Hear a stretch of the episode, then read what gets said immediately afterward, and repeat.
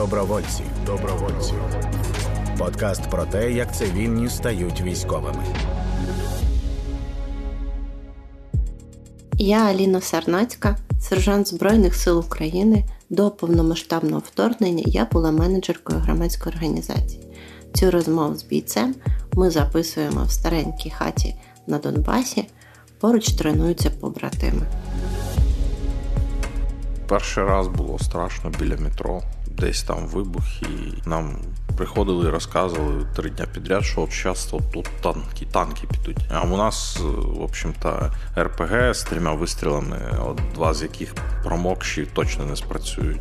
І муха, і автомати. А там, типу, ну ми бачили в новостях, які колони заїжджають. І ми такі, отличний варіант. Ну що ж. Це розмова з військовим утером. Привіт, Утер. Добрий вечір. Ти у нас е, дроняр-розвідник.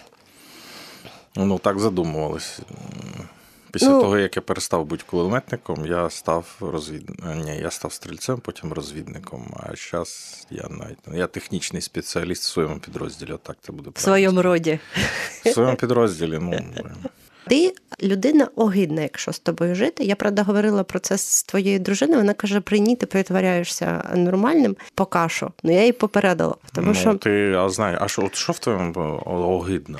Е, найогидніші е, твої штуки це закривати внезапно підкрадатися ноут, е, цей кришку ноута, забирати телефон і ховати його. І оце, коли ти коли на посту брав пляшки з водою і ставив їх на супервисокий шкаф зі словами гномам в армії ні міста. І мені доводилось їх звідти знімати, а так як е, берці в мене дуже грязні, а лавочки збиті своїми руками і розвалюються, то мені приходилось брати щось довге, лінійку, наприклад, чи щось таке, чи журнал якийсь, і ним збивати собі на голову ці пляшки.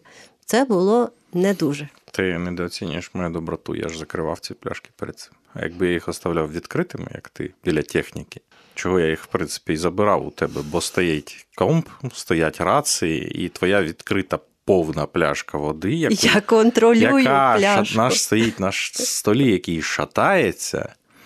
І, в принципі, один, одно неловке движення, і в нас вигорить вся техніка. Тому це були виховні моменти. Да, А коли ти е, взяв е, ковбасу порізану і нас е, з Катєю в наших ліжках засипав ковбасою, це а що, ви, ви, Катя тоді взагалі плакала, лежала, і ти теж грустіла з ній. Тільки я вам ляпнув кожній кружальці ковбаси на обличчя, вам зразу стало легше. Ви почали вгорати, як дурні. І, типа, грусть печаль рукою сняло. Вивод, це працює. Так, да, я пам'ятаю твої методи проти сліз. Краще не плакати просто, тому що. Та що, нормально. Зато у вас зразу піднімалось. Я зайшов, а ви, я не пам'ятаю, чого плакала Катя. А, вона почку застудила, чи її в лікарню збиралась. Да, і вона не хотіла в лікарню. А ти просто грустіла по ну, жіночій солідарності. Ну, от плаче, і я поплачу. Діло в це ж не складно. А я пам'ятаю, я повернулася з відпустки і плакала, бо відпустка закінчилась, і ти мене в ванні закрив і не випускав. Ну, в, в туалеті. Да нічого, закрив в туалеті і не випускав. І це було так собі. Методи, звісно, в тебе заспокоєння е, мають цей, бути переосмислені, особливо враховуючи, що за освітою ти педагог. У тебе завжди мінявся потім настрій, ти бігала радосно, гикала, намагаючись мені отомстити, як ти казала. Е, не завжди, звісно, це виходило в силу гномської, гномського походження, але тим не менш настрій у тебе зразу покращувався, так що не треба. Моя педагогіка працювала отлично там. Ти прийшов 24 лютого. Так, 24 лютого, десь о 13.30 я зайшов в воєнкомат бо мене розбудив брат словами, у нас тут Адіща, бо він живе під Борисполем. І там був тереший угар, там у них будинок ходуном ходив. Я такий, та ні, та ти прикалуєшся, та учення якісь, та я ще піду посплю. А потім заліз е, в інтернеті і тут ж матюкатися не можна, да? Можна я за... зашумлю? Ну, лучше не треба, тому що завжди є ризик один мат десь оставить, і потім переживати, чи нас не поймають. Не, ну и, в общем, я Здивований, хоча ну як здивований а, тим, що я трошки не провтикав, бо я чекав, що це буде трошки ближче до квітня. От тиждень йшли дощі. І я такий розумів, ну хто в здравому глузді буде ламитися зараз, бо у вас поля недоступні. Там просто там все грузне, там і танк не проїде. Ну ні, військовий геній наших сусідів вирішив, що от. Нічого ти військовий експерт. В першу чергу я завжди слідкував за реформами в армії ще з 2014 року. Готувався? Я розумів, що це питання часу, коли це все переросте в інший масштаб. Питання України для Росії більш ключове, ніж всіх інших територій. Так, ми перетворимося в політичну аналітику. Голосуйте за я виріжу це. Ні, голосуйте. Бля. У вас політолог без біполяра. Я замітила. Так, хорошо. А до цього раночку, що ти робив в своєму житті, що привело тебе до того, що ти став політологом і почав слідкувати за армією? Ні, я політикою цікавлюсь давно, і я ж я ще як студентом займався студентським самоврядуванням, і я почав більше займатися спіки. Потім переросло в роботу бо заказали, що за це гроші платять. Е, спочатку став просто дизайнером, в основному це була поліграфія, ну там фотошопчик, ілюстратор, корел. Став моушн дизайнером і пішов покатився по наклонной. Моушен дизайнер, я не знаю, що це, але звучить це надзвичайно е, красиво. І ти заробляв, мабуть, багато грошей. Ну, не багато. В сфері дизайну ти будеш заробляти багато, коли ти вже стаєш хоча б керівником якогось відділу або якогось підприємства, або сам щось організовуєшся і шукаєш клієнтів і е, розказуєш їм, що от От саме ця картинка, вона стоїть реально кучу денег. Ти був дизайнером, заробляв не дуже багато. Ні, але ну я перед війною нормально вже заробляв, бо я вже був керівником відділу оперативного дизайну на каналі Київ Лайф. У мене було в підпорядкуванні 16 чоловік. Вау. Ну, от, Тому там уже я нормально заробляв, плюс у мене ще був фріланс, і я мав заробіток приблизно 2-3 тисячі доларів в місяць. Клас. Жив в Києві, в тебе дуже гарна дружина, і ще й як людина, і красива, і у вас квартира, і все в тебе було хорошо. Тому що я хотів піти ще в армію в 14-му. Хоча навряд чи мене взяли б з моїми мінус 6, я там мало кому нужен. Та ти і тут мало кому нужен. От е, чого дрони ти тому що в тебе мінус 6. А я, кстати, не про жодного дрону, коли літав. Добровольці. Розмови військової з військовими. Ти прийшов в військкомат і попав в ТРО. Спочатку я прийшов в військкомат, який був ближче до мене. І мені сказали, мальчик, ти як би лицом і ростом не вийшов. Іди отсюда, у нас тут контрактники і резервісти ТРО. Ми тебе не знаємо, а ліверди отсюда. Я пішов в інший, куди вони сказали, і там було дуже багато людей. Мене записали. Сказали, йди додому, зібрати трохи речей. Я сказав, збирайся як в поход. До речі, та ті речі і той рюкзак, який я зібрав, він успішно був втрачений. Ну, це це понятно. Він ілі виявився Причому ненужним. Втрачений, ні, він втрачений був, його просто забули забрати при переїзді. Е, я десь е, в кінці 22-го року порахувала, скільки в мене було переїздів і нових місць спання. І в мене тоді вийшло е, близько 14, але це було восени. Було б цікаво порахувати, скільки у нас було всього переїздів, але я думаю, що Наш ми це не підрозділ, як батальйон, приїжджав е, з квітня місяця 22-го року, кожні два місяці міняв місце розташування. Ні, я маю на увазі, а ще порахувати, а скільки паралельно, хат. Паралельно ти міг е, по задачі, по по якимось завданням їздити, переміщатися і ночувати, де попало. Да, Це взагалі easy. Ну, це я не рахую, там, коли ти виходиш на позицію, звісно, ти там спиш е, або там чергуєш, яка ну, у нас будуть чергові такі зміни аеророзвідки. Ми ж ночували там на позиціях, в цих норах, в окопах там. А в нас до дівчаток трошки таке ставлення е, краще, і я не пам'ятаю, щоб ми спали де попало. На полу спали, але ну, якщо це максимально доступний рівень комфорту для всіх. А так загалом я навіть, мабуть, в машині ні разу не спала. Ну, бо в машині, в принципі, спати небезпечно. Там дві-три машини стоячи разом, це вже офігенна ціль, і туди тут щось. Ну, питання часу, коли прилетить, тому в машинах не можна спати. І ти прийшов, в другий військомат, і він тобі, незважаючи на мінус 6, е, доволі неприємну зовнішність і гадський характер, вони тебе взяли. Вони сказали, ми вам позвонимо, і я вийшов. І вони мені позвонили сказали о сьомій бути в воєнкоматі. Ну, я ти встиг. Я встиг, так. Я... І дуже багатьом роздавали зброю, бо у нас тоді навіть вдвоє в підрозділі прийшли бухі. Вони просто п'яні прийшли на війну. Ну, це логічно. Війна це страшно. Ні, вони щось святкували, вони взагалі приїхали тоді з Харкова потусіть в Києві. Ну, якось у них не задалася вечеринка, як то кажуть. Ну, в Харкові теж б не задалось. І ти став кулеметник. Тобі дали кулемет. Ні, спочатку ми всі були стрільці, і мені Да. дали автомат. Дали. Бо кулеметів не було. А потім Потім пізніше, коли почали шукати, ну, хто хоче кулеметників, ну я взагалі, в принципі, такий, ну я можу, я важу достатньо багато, щоб да, витримати його. У мене правда, є маса. Да, у мене- є маса. е, Тоді я був, я тренувався постійно. Просто ходив в спортзал, тягав железяки з кута. Я міг носити його просто. Тому що в більшості випадків основна проблема носить. Стріляти з нього і дитина може. А носити це проблема. Ну, мене і тут армія намахала, тому що мені видали кулемет Максим. І Вау. це, це, був, це була несподіванка і взагалі неприємно. Хоча це в самій роботі безпосередній це дуже приємна зброя.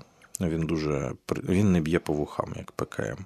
Я пам'ятаю, коли я вперше прийшла в цей підрозділ, перше, що я запам'ятала, П'яточкина, тому що він був татуйований з сережками і дуже прикольний. Так, да, я пам'ятаю, як ви на полігоні один одному показували картинки, з якими забиті. є. Два, дві людини з комікси з собою принесли і показують один одному. Да, і пам'ятаю, як ти жалувався на весь ліс на свій Максим. Він реально дуже важкий. І це зброя позиційної війни. Вона морально застаріла, вона не відповідає критеріям сучасної мобільної війни. Я не тримав в руках оці мінімі е, М249. Я, а, я тримав їх страйкбольні моделі в руках. Вони хороші кулемети, але вони важкуваті, чесно. Ну, ти теж морально застарілий і созданий для позиційної війни, а не для мобільної.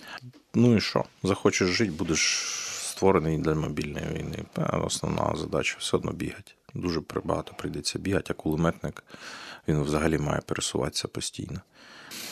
Це типа аксіома. А кулемет Максим ти не можеш так легко, легко взяв і переніс.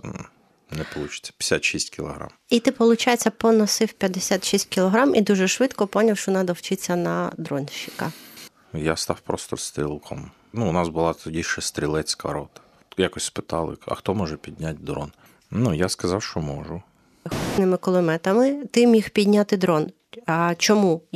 Звідки в тебе були навички? Та це просто, в принципі, комп'ютерні ігри, в першу чергу. Я люблю комп'ютерні ігри, я багато грав в них. Цивільні дрони настільки складна техніка, і для аеророзвідника ти там не скільки вчишся працювати з дронами, скільки взагалі вчишся правильно оглядати територію, правильно ну, звертати увагу на певні речі, вчишся розрізняти силуети техніки якихось там замаскованих об'єктів, набиваєш око, чи це сміття, чи це якийсь окоп і сміття біля нього. Вони для цивільних, вони досить прості. От мавіки ті ж самі, це тупо цивільна техніка. Просто підняти його і оглянути навколо себе територію, в принципі, може будь-хто. Крім мене. Ти просто ні разу не пробувала, бо ти боїшся. Е, мене з тобою пов'язаний один із самих приємних згадок за всю війну. Коли ми взимку е, в холод е, чергували, такий графік був важкий, що я дуже мало спала. І я пам'ятаю, сижу серед ночі, оця зміна з першої до четвертої. Е, Сижу, дуже хочеться спати, холодно, якось так. І тут о третій ночі, на годину раніше, заходиш ти. І я тобі кажу, що ти припхався, йди спи, а ти кажеш, «О, відсюди. І знімаєш цей автомат, ставиш в кутку біля пічки. Боже, це було якесь таке диво. Чого ти припхався? Я сплю там по 4-5 годин, потім прокидаюсь. Проснувся десь в 3. Що в дитинстві два струсу мозку були. Ну і тепер ще додавались. Ні, зараз не було.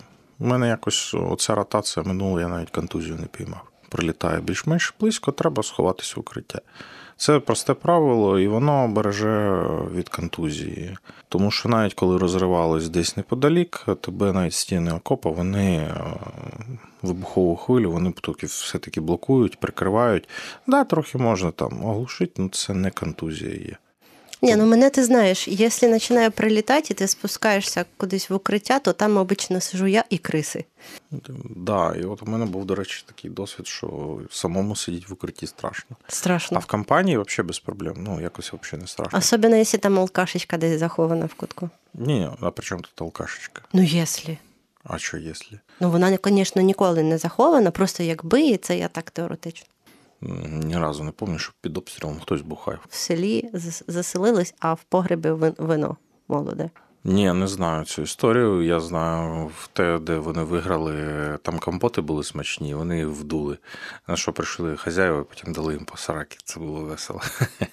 Ні, ну вони ми потім їм е, поділили з ними консервами, їжами і так далі, і врегулювали цей конфлікт е, з місцевим населенням. Ну, да.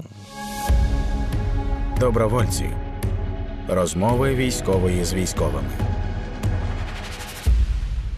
Що треба, щоб стати дронщиком? Що основне? Бажання. В армії, якщо ти маєш хоч якесь бажання, хоч щось вчитися, ти береш і вчишся, тому що у мене були е, півтори доби навчання внутрібатальйонних для розвідників. Два місяці навчання такі непонятні. Це не кожен день, там раз в 2-3 неділі для аеророзвідки, типу, проводились навчання. От і все. Якщо ти хочеш, ти береш і вчишся сам. Я пам'ятаю, ми жили в одній хаті, і ти постійно вчився сам. Тому що, на жаль, армія на деякі речі не навчає, немає ну, навчальних курсів просто всередині армії. О, бідний нещасний, аеророзвідка, от нічого їх в армії не вчать, але з другої сторони. Є прекрасні курси для ПЗРКшників, є прекрасні курси для протитанкістів, які на тренажерах тренуються. Отут. Сказати, що армія нічого не навчає, теж буде неправильно. Просто на деякі речі ну, в армії немає навчальних центрів. Немає навчальних центрів аеророзвідки в армії. І набагато важливіше армії навчать навідників БТРів. Цю функцію зараз поки що закривають цивільні курси, які в нас є, ну на цивілки. А в армії є своїх багато курсів, тому що на військовій техніці проводяться навчання і там на зушках, і е, на навідників різних, е, на стрілецькі курси для снайперів окремо проводились курси. Якщо ти маєш бажання, тебе навчать багато чому.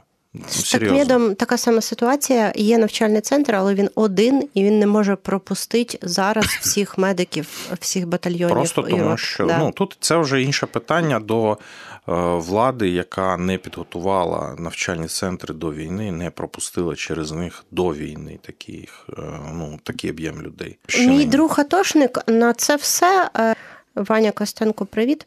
Каже, що хто вам заважав, чи вам релігія не дозволяла підписати контракт резервіста, да, да. навчитися всьому, да. уже знати свою посаду, підрозділ і так далі. І потім не нить, е, що ви щось не знаєте, Він не вмієте. абсолютно прав. Да, і да, це теж я, правда. я знаю, хто такий Ваня Костенко, я підписаний на нього в Фейсбуці, я читаю його історії, його особливо історичні описи про історію.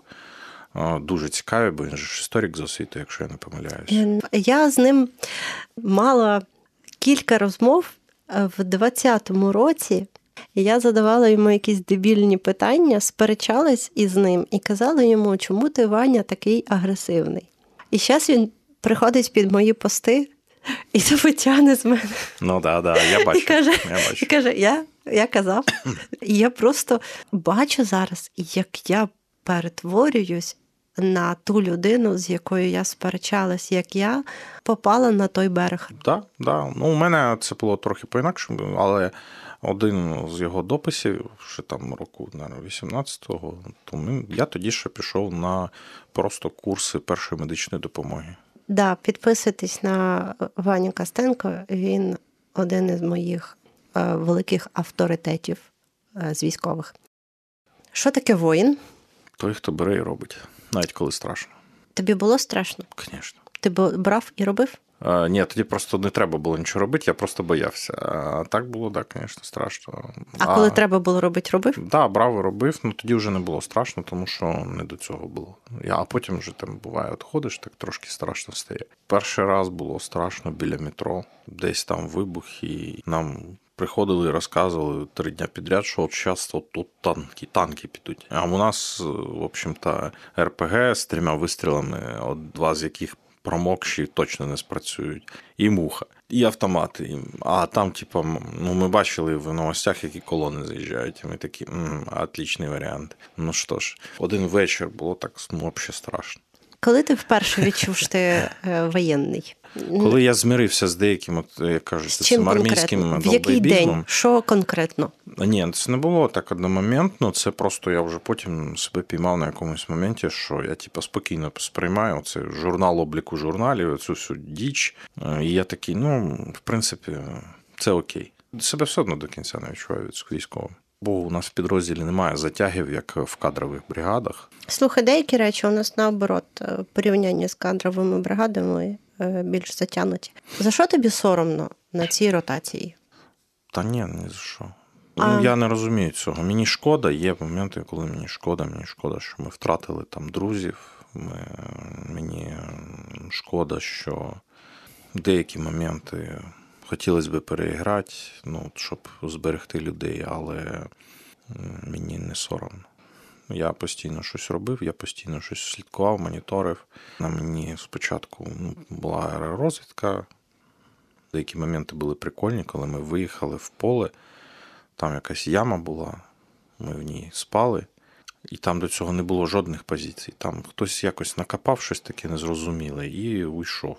І там там такий бліндажик був, навіть не бліндажик, просто ветками накритий, кинута клійонка і трохи присипаний землею. Ну, це не бліндаж, це просто накритий окоп, в якому ми спали. І досить прикольно було, я чергувавши першу, початок першої ночі, і тут почався обстріл на, ну, не цих конкретних позицій, де я був, а тих, що були позаду нас. Бо я був там від москалів, ну, може, метрів 900. Там стояла наш ноль, де сиділи стрілецькі роти. А я, як аеророзвідка, трошки ззаду не був. Москальська мінометка почала працювати, йому відповідь наша почала працювати. Потім арта підключилася. Оце от дивився, і от коли це все перелітає над тобою, ти такий дивишся, нічого. Оце прикольно. Потім якась беха виїхала в сусідню посадку наш, з нашої, там от і воно було не, не страшно якось, а такий. Ну так, ти насторожений, бо ти не знаєш, що відбувається. Ти не втикаєш, ти сидиш, слухаєш ніч, бо там не видно нічого. Теплаки не працюють на цих дистанціях. Ну, принаймні, ті, що у нас були, вони були до лампочки. Ти його тільки засвічуєш сітчатку собі, і потім одним оком не бачиш хвилин 20. Ти сидиш, слухаєш. І це було, напевно, навіть більше цікаво, бо це ж не був безпосередній контакт з ворогом. Тому так, щоб страшно Хорошо. не було. За що ти воюєш? За себе, за тих, кого я люблю. Ну, і за тих, хто поруч, за побратимів обов'язково. Ти спочатку можеш прийти в армію там або в воєнкомат з якимись ідеями, а потім так чи інакше ти будеш воювати за те, щоб просто ті, хто поруч з тобою, вони повернулись додому. От за це все це не складно. А якщо десь сидить мальчик, дизайнер або педагог, отакий як ти, і думає, чи не йти йому в армію. Що ти йому скажеш? Хай це буде на його совісті. Якщо чесно, я себе в армії почуваюся безпечніше, ніж якби я був на цивільному. Плюс у мене є зброя, у мене є побратими, які знають, що робити, як і я. Це теж створює от таке відчуття без небезпеки, захищеності. Але да, я знаю, що да, можуть убити. Ну така вже робота у військових. Але все одно це психологічно легше. Дякую тобі, що прийшов. Дякую, що запросила. Добровольці. Подкаст про те, як цивільні стають військовими.